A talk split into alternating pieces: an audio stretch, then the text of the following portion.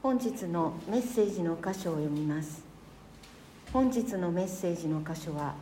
マタイの福音書第12章9節から21節になります。聖書は後ろの方新約聖書の22ページです。マタイの福音書第12章9節。イエスはそこを去って彼らの街道に入られた。すると見よ片手の苗えた人がいた。そこで彼らはイエスに安息日に癒すのは立法にかなっていますかと質問した。イエスを訴えるためであった。イエスは彼らに言われた。あなた方のうちの誰かが羊を一匹持っていてもしその羊が安息日に穴に落ちたらそれを掴んで引き上げてやらないでしょうか。人間は羊よりはるかに価値があります。それなら安息日に良いことをするのは立法にかなっています。それからイエスはその人に手を伸ばしなさいと言われた。彼が手を伸ばすと手は元通りになりもう一方の手のように良くなった。パリサイ人たちは出て行ってどうやってイエスを殺そうかと相談し始めた。イエスはそれを知ってそこを立ち去られた。すると大勢の群衆がついてきたので彼らを皆癒された。そしてご自分のことを人々に知らせないように彼らを戒められた。これは預言者イザヤを通して語られたことが成就するためであった。見よ私が選んだ私のしもべ。私の心が喜ぶ私の愛する者私は彼の上に私の霊を授け。彼は違法人に裁きを告げる。彼は言い争わず叫ばず通りでその声を聞く者もない。傷んだ足を折ることもなくくすぶる刀身を消すこともない。裁きを勝利に導くまで。違法人は彼の名に望みをかける。本日はこの箇所より「あなたに安息日は来たか」と題してメッセージをお願いします。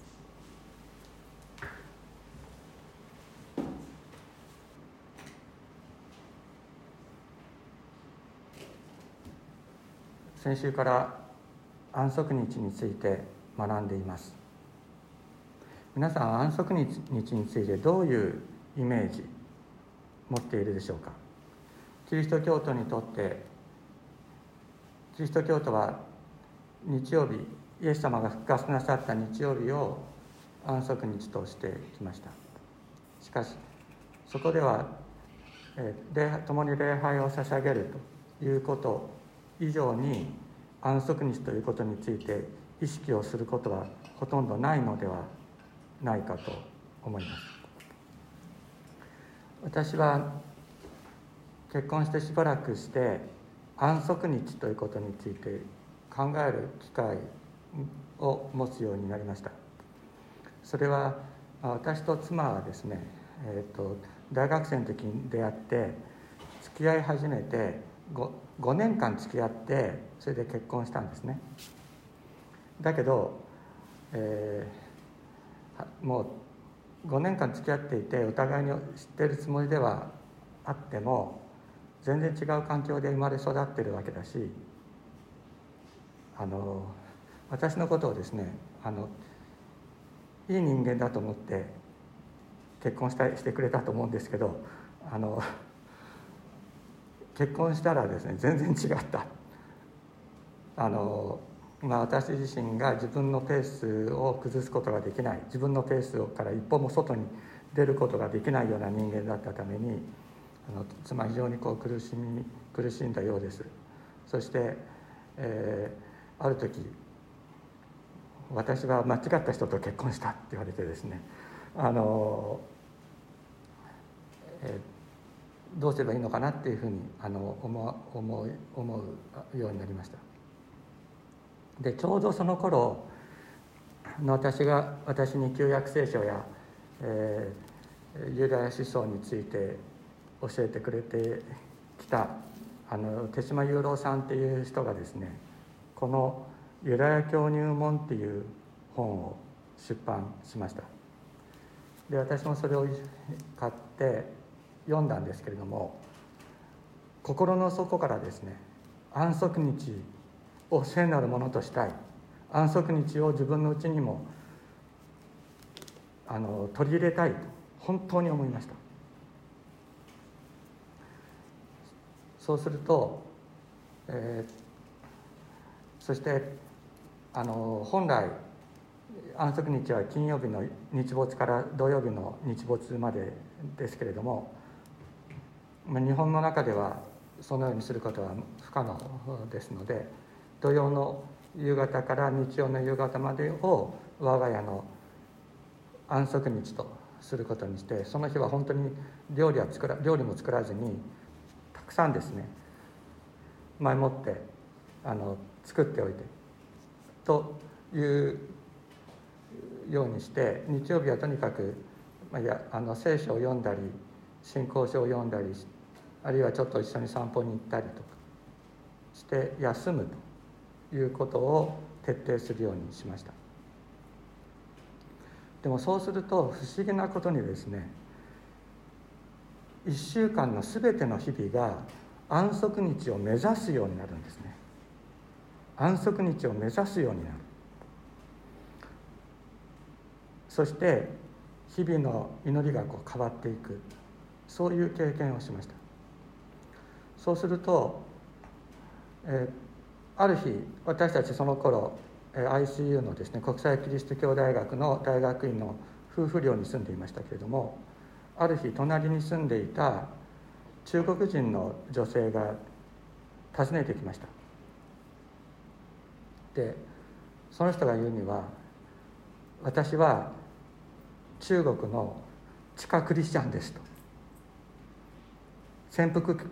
リスチャンクリスタクリスチャンであると。で私はあなた方が毎日祈っている声を聞いて聞きました。相談があるんですけど話を聞いてくれませんか？ということで話をあの相談にやってきました。その人は国際キリスト教大学の大学院に留学するほどの人ですから能力のある人でありましたけれども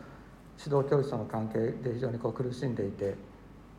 もうどうしたらいいかわからないというようなことを言っていました。そこで私たちは彼女と一緒に祈りました。そしたらその時に彼女はですねキリストの御霊に触れられて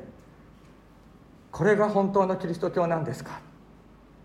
これが本物なんですかというふうに言いました。私私はこれまで一度も声に出して祈ったことはなかった。一度も聖書を声に出して読むこともできなかった。それはできなかったんですね。声に出すと見つかって捕まりますから。だけど初めて声に出して声を出して祈り声を出して聖書を読みそしてイエス・キリストの皆を呼んだ時に彼女は本当に精霊に触れられるという経験をしてそしてその場から立ち上がってそしてその後アメリカの方に渡っていくことになりました。安息日を聖なるものとする。これは私たちの人間私たちの存在の在り方を本当に規定する導くものであると思います。皆さん安息日にどのような、えー印象を持ってイメージを持っていらっしゃるでしょうか？安息のイメ安息日のイメージっていうのはこういうものですね。王の宮殿と農園で働いている人々が毎週金曜日の夕方になるとですね王宮に招かれて王と一緒に食事をしてそのままあ王宮に泊まるんですね。ちょっと変換ミスがありますけど。そのまま王宮に泊まるんです。そして次の日夕方になるまでごちそうをたくさん食べながら王と話をして悩みを聞いてもらったり教えてもらったりして心の平安を取り戻す。そして王宮で昼寝をしたりゆっくり楽しんで元気を回復する。そして夕方になったら自分の家に帰って次の朝から6日間働いたり自分のことをしたりする。このイメージは先ほど言ったこの手島雄郎さんが書いた安息日、えユダヤ教入門安息日を通して知るその内面生活というこの本を通して私が得たイメージです。王王と王の、うん、王宮とですね農園で働いている人々が毎週金曜日の夕方になると王様がですね「みんなおいで」って言って呼びかけてくれる。そして一緒においしいものを食べてですね。でそのまま王様の家のベッドに泊まってですね。で次の日一日王様と一緒にお話をしたり内面を聞いてもらったりする。でもすっかり心平安になってまた帰っていく。元気になって帰っていく。これが安息日。これが安息日のイメージであります。イエス様が安息日に苦しむ人たちを癒していかれる。のはなぜかって言ったら病気であったりさまざまな状況苦しい状況の中に陥っていて王様がですね宮殿においでって言って声をかけてくださっているのに来ることができない状況にある。人たちがたくさんいる。それであるならば安息日に出かけていって彼らを癒してそして王の宮殿に連れてくるのは当たり前である。というのが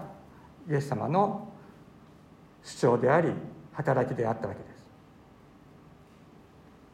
そういうふうに考えるとイエス様がなぜ安息日に人々を癒し続けられたかということが非常によくわかると思います。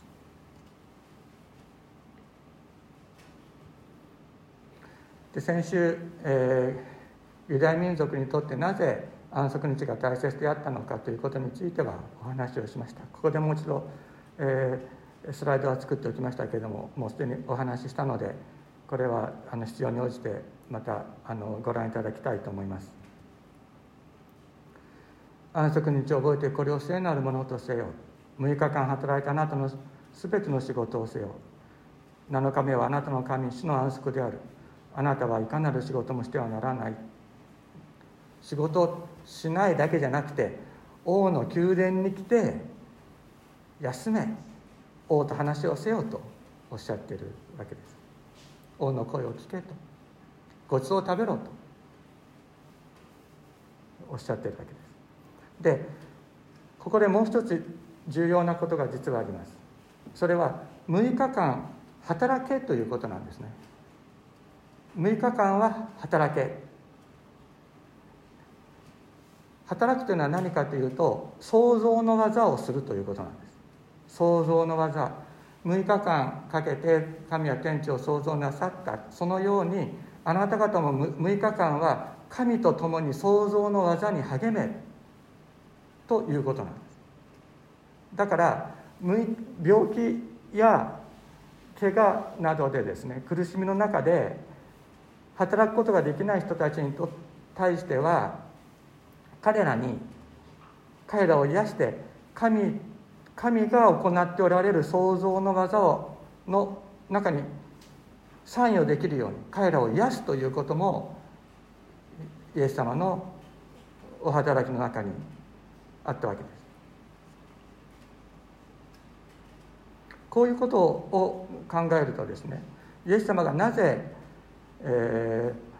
ー、安息日に多くの人を癒していかれたかということの理由は非常に明確であると思いますそしてこの安息日を守るということが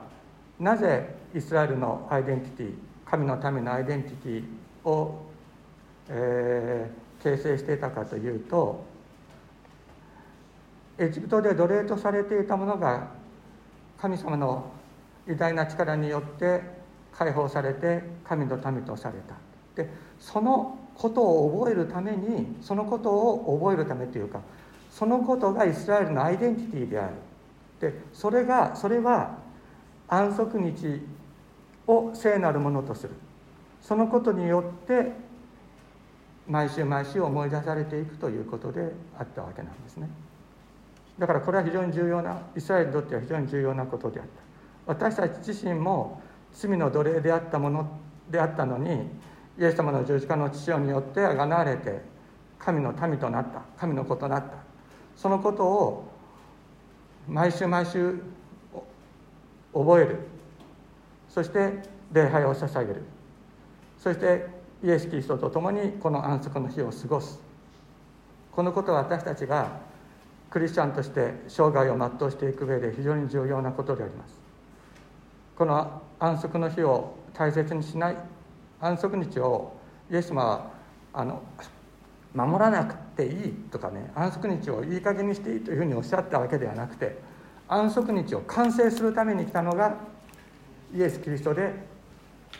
ありました。ですから私たちクリスチャンでクリスチャンとして、まあ、ユダヤ人たちが、え、安息日を過ごすように過ごしているわけではないわけですけれどもそのことはもう一遍頭にこう考えた方がいいかもしれないと思います。ここは聖書の中では安息日論争として知られている場所でありますけれども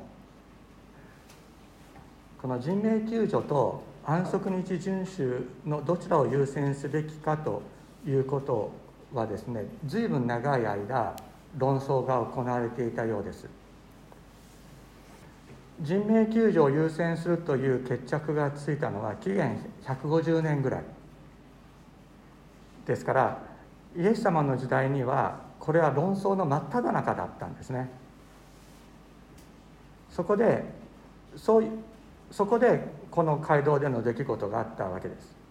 片手の苗えた人ですから脳卒中か脳梗塞かにかかってしまった人だと思います。その人をネタにネタにしたんです。パリサイ人たちはその人をネタにパリサイ人たちは安息日論争をイエス様に仕掛けてきた。あなたはどっちの立場ですか？と聞いてきたということです。安息日をは人命救助に優先するのか。それとも人命救助が安息日に安息日遵守に優先するのか。どっちなのか。あなたの立場はどっちですかっていうふうに聞いてきたってことなんです。このような議論というのはあちらこちらで行われていたと思います。でところがマルコの福音書を読みますとイエス様はこれに対して怒ったと書いてあるんですね。怒った。なぜなぜ怒ったかっていうと人の苦しみよりもその人の苦しみよりも神学論争を大事にする。人の苦しみをネタにして論争をする。イエス様はそのことに対して非常に怒られた。これが私たちの主です。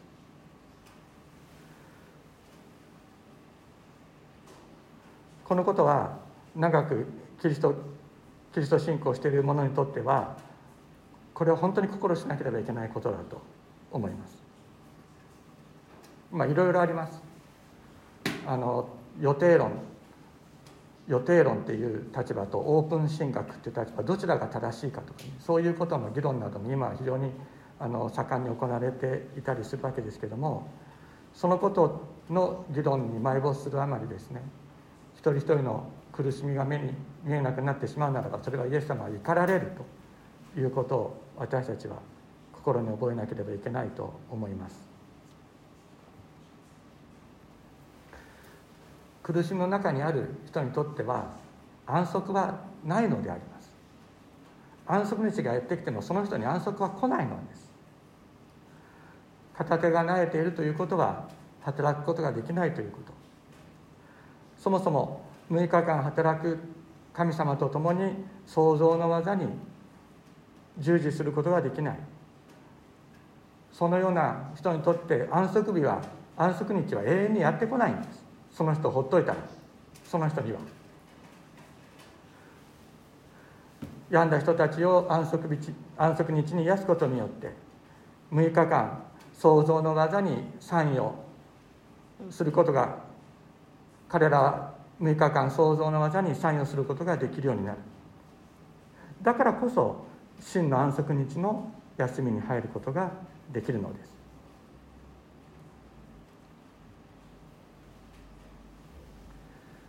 イエスは彼らに言われたあなた方のうちの誰かが羊を一匹持っていて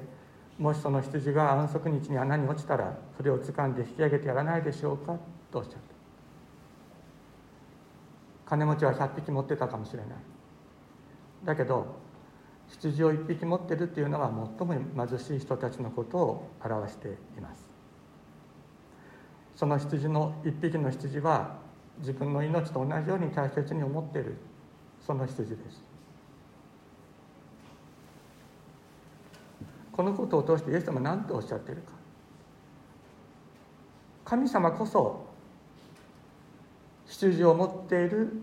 その人なのだ。一匹の羊を持っているその人なのだ。あなたこそ神様にとってのその一人の羊なのだとおっしゃっている。神様はその羊が穴に落ち込んだらあなたを必ず引き上げる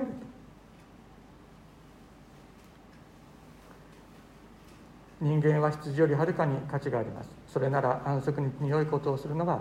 立法にかなっています。それからイエスはその人に手を伸ばしなさいと言われた。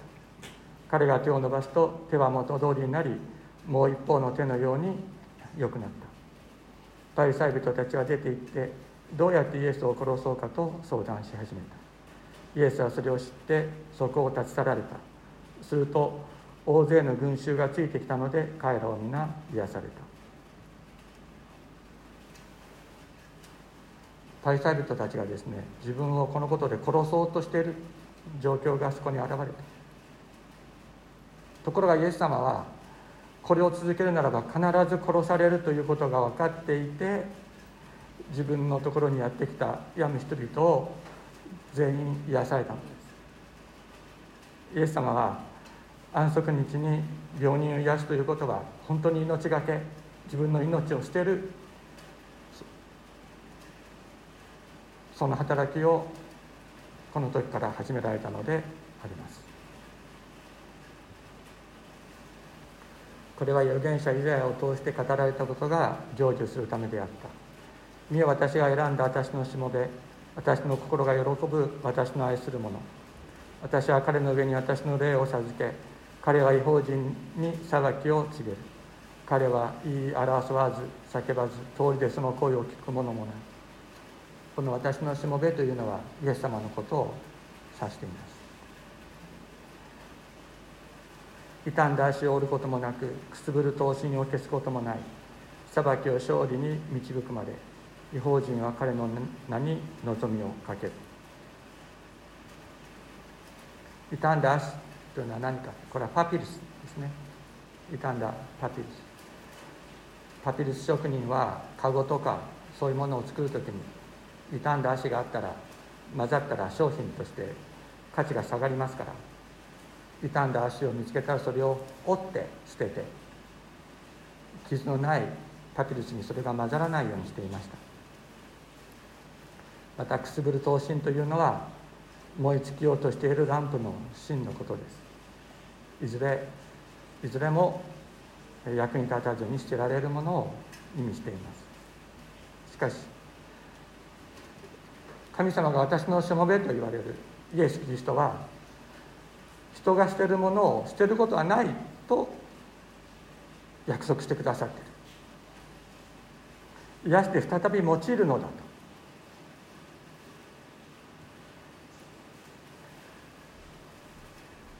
聖書の中に、え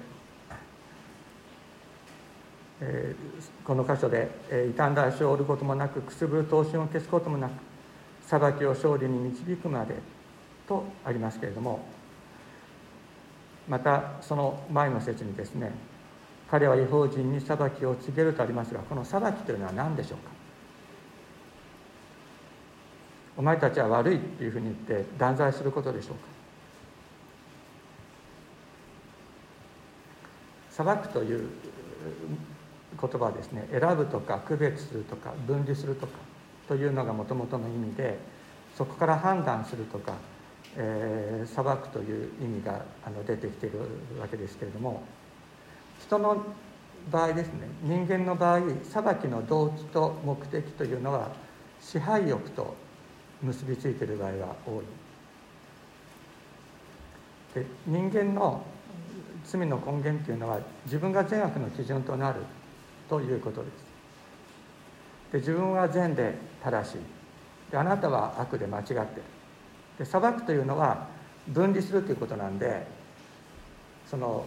私は上あなたは下。というふうに人を排除する。それが人が行う裁くということですね。でイエス様は裁くなというふうにおっしゃったのはこういうような精神の在り方に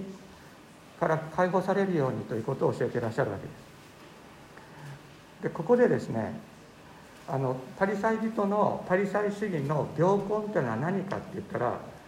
自分の支配欲の実現のために立法を利用するっていうことなんですね。自分の支配欲をあの満足させるために立法を利用する。これがパリサイ主義のあの病根です。これはねこれはね私あの先週私若い時にパリサイエノクと言われてたっていうことをちょっと言いましたけどなんかこれは、えー、全てのクリスチャンが気をつけなければいけないことではないかなというふうに思います。自分の支配欲の実現のために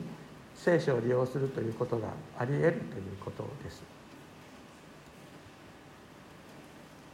ですからキリストの平和教会の基本方針の中に次のようなことをまとめてあります。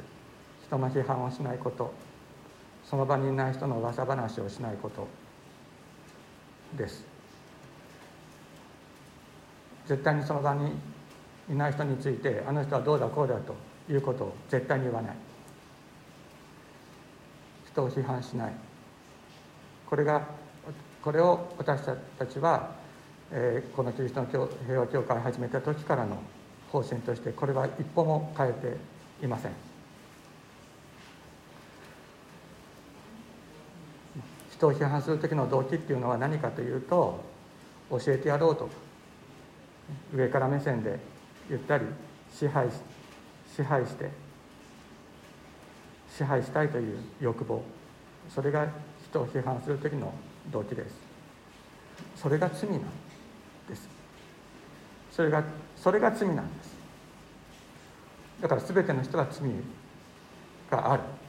それを私たちは認めないわけにはいかないと思います。でも認めるからこそ私たちはここから解放されていくことができます。ところが神の裁きの動機と目的っていうのは支配欲ではないんです。これは救いなんです。神の裁きは公正であると言われますけれどもそれは高ぶる者を低めそして低められた者を助ける。神の裁きというのはねたあのおごり高ぶっている者は低められそして低められた者は高められる。そうするとまた今度高められたらまた低められ低め低低められたものは高められるってことなのかなって私も若い時ちょっと疑問に思ったことあります。そしたらそれは人間すべてさようが馬となんか同じじゃないかみたいな。そういうふうに思ってたことがあったんですけれどもところがあのそうではないんですね。高慢のままだと自分の傲慢の罪のために滅んでしまうんです。だから神様は救うためにその傲慢を打ち砕かれるんです。そして低いところに一度陥れられることがある。神様の前にひれ伏すことができるようになるためです。神様彼らをお救いになります。私たちを救いになります。そして含められたものに神の救い倒れたものを引き上げてキリストの栄光に預からせる。そのような救いを与えてくださる。もちろん私たち何度も何度もあの低められたかと思ってまたちょっといい気になってですね あの傲慢になるっていうことはありますけれどもそれはただ単に高められたり低められたりすることを繰り返すのではなくてそこには神様の目的があるんですね。全ての人を救おうとする目的がある。愛がある。このことを実現するために来られたのがイエス様であります。裁きがね救いを表すと意味する救いを目的としているということはダビデの祈りの中にもあの表されています。ダビデは私を裁いてくださいって祈ったんですね。私を裁いてください。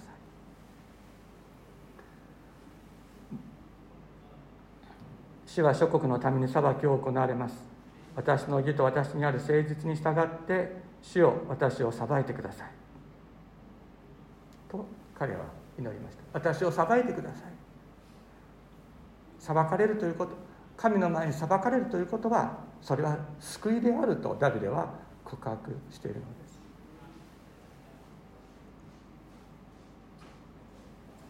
この後大勢の群衆がイエス様の後をついてきましたけれどもそれは神の安息に入れない人が大勢いたからです。傷のついた足くすぶる刀身として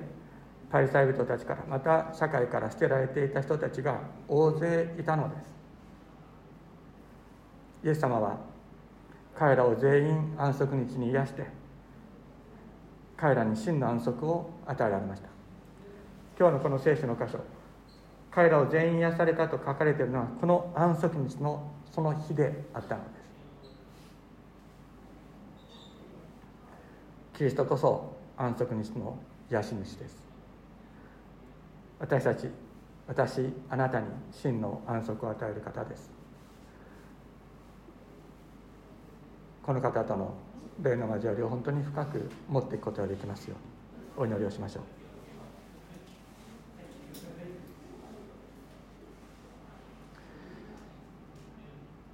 天のお父様。今日もあなたが